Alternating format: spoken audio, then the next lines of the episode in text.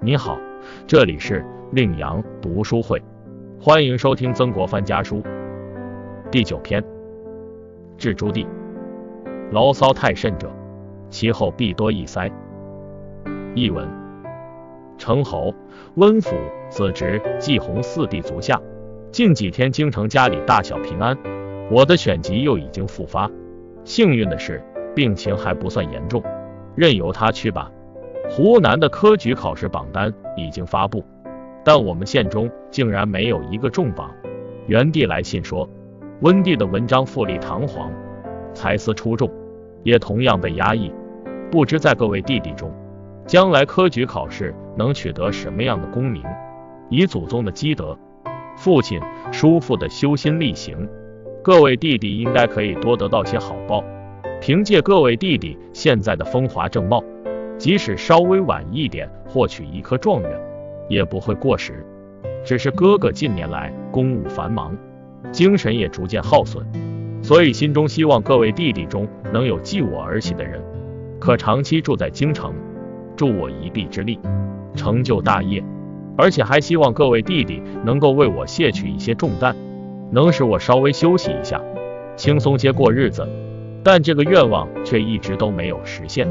致使我心里孤苦无靠。直弟今年这一病，使什么事情都荒废了。再加上在考场中又患眼疾，学问自然就很难见长。温帝的才能，在各位弟弟中首屈一指，只是牢骚太多，性情太懒惰。前些日子在京城不用心看书，也不写文章，我心中便开始担忧。最近听说他回家后，性情还是依旧。常常空发牢骚，甚至好几个月都不动笔。我家中之所以无人记起，对其他各位弟弟都无法指责，只有温弟不能推卸责任，实在是自暴自弃，不能把责任都归结于命运的不公。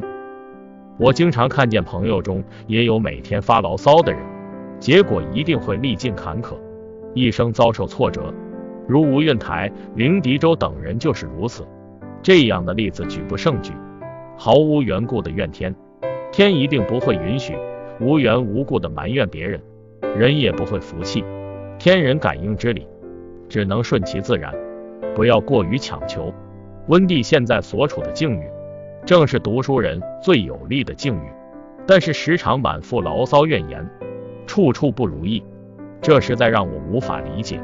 我希望他日后一定要努力改掉这个毛病。以吴运台、凌迪洲为前车之鉴，时刻告诫自己，每当想发牢骚的时候，就深刻反省思考，到底是因为哪些不足而积蓄了这些不公平的怨气，你就会豁然醒悟，坚决舍弃。若真能这样做，不仅可以使心中平和谦虚，早取得科名，还可以养成平和的心态，略微减轻病痛。万望温帝再三细想。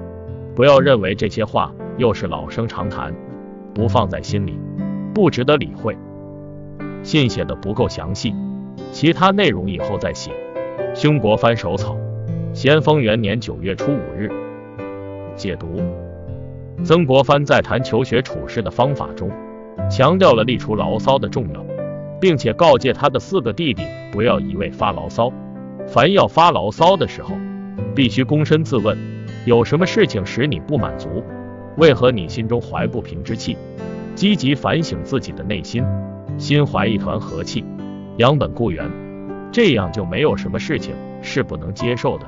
接受后，再想法去改变，能改变的改变它，不能改变的接受它，没有什么值得埋怨的。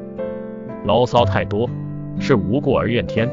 如果真有天在，天必不允无故而尤人。他人无故而遭谤，心必不服，责人先责己，就为自己创造了一个和谐的环境，方可求万事顺遂。事事怨他人，也反衬着你的无能。没有人愿意听你的牢骚，他们只需要结果。任何事情，结果最重要。生活中，我们常常都会在遇到艰难困苦时，遭到各种打击时怨天尤人。圣人也和我们一样，有时会发出感慨，但是圣人与我们不同的是，他不会陷入苦恼之中，不会因为大道不能推行于天下而怨天尤人，更不会牢骚满腹不付诸行动。对此，孔子告诫我们应该做到人不知而不愠。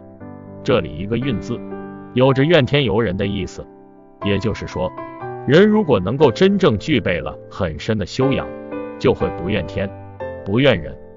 遇到事情，能够经常反省自己内心里不蕴藏怨天尤人的念头。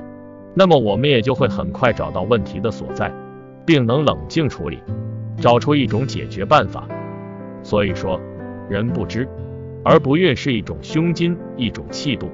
只有具备了这样的胸襟气度，才能做到知识越多，地位越高，越不得意忘形，事不顺而不怨天尤人，牢骚满腹。否则，就必然会直到天门最高处，不能容物，只容身了。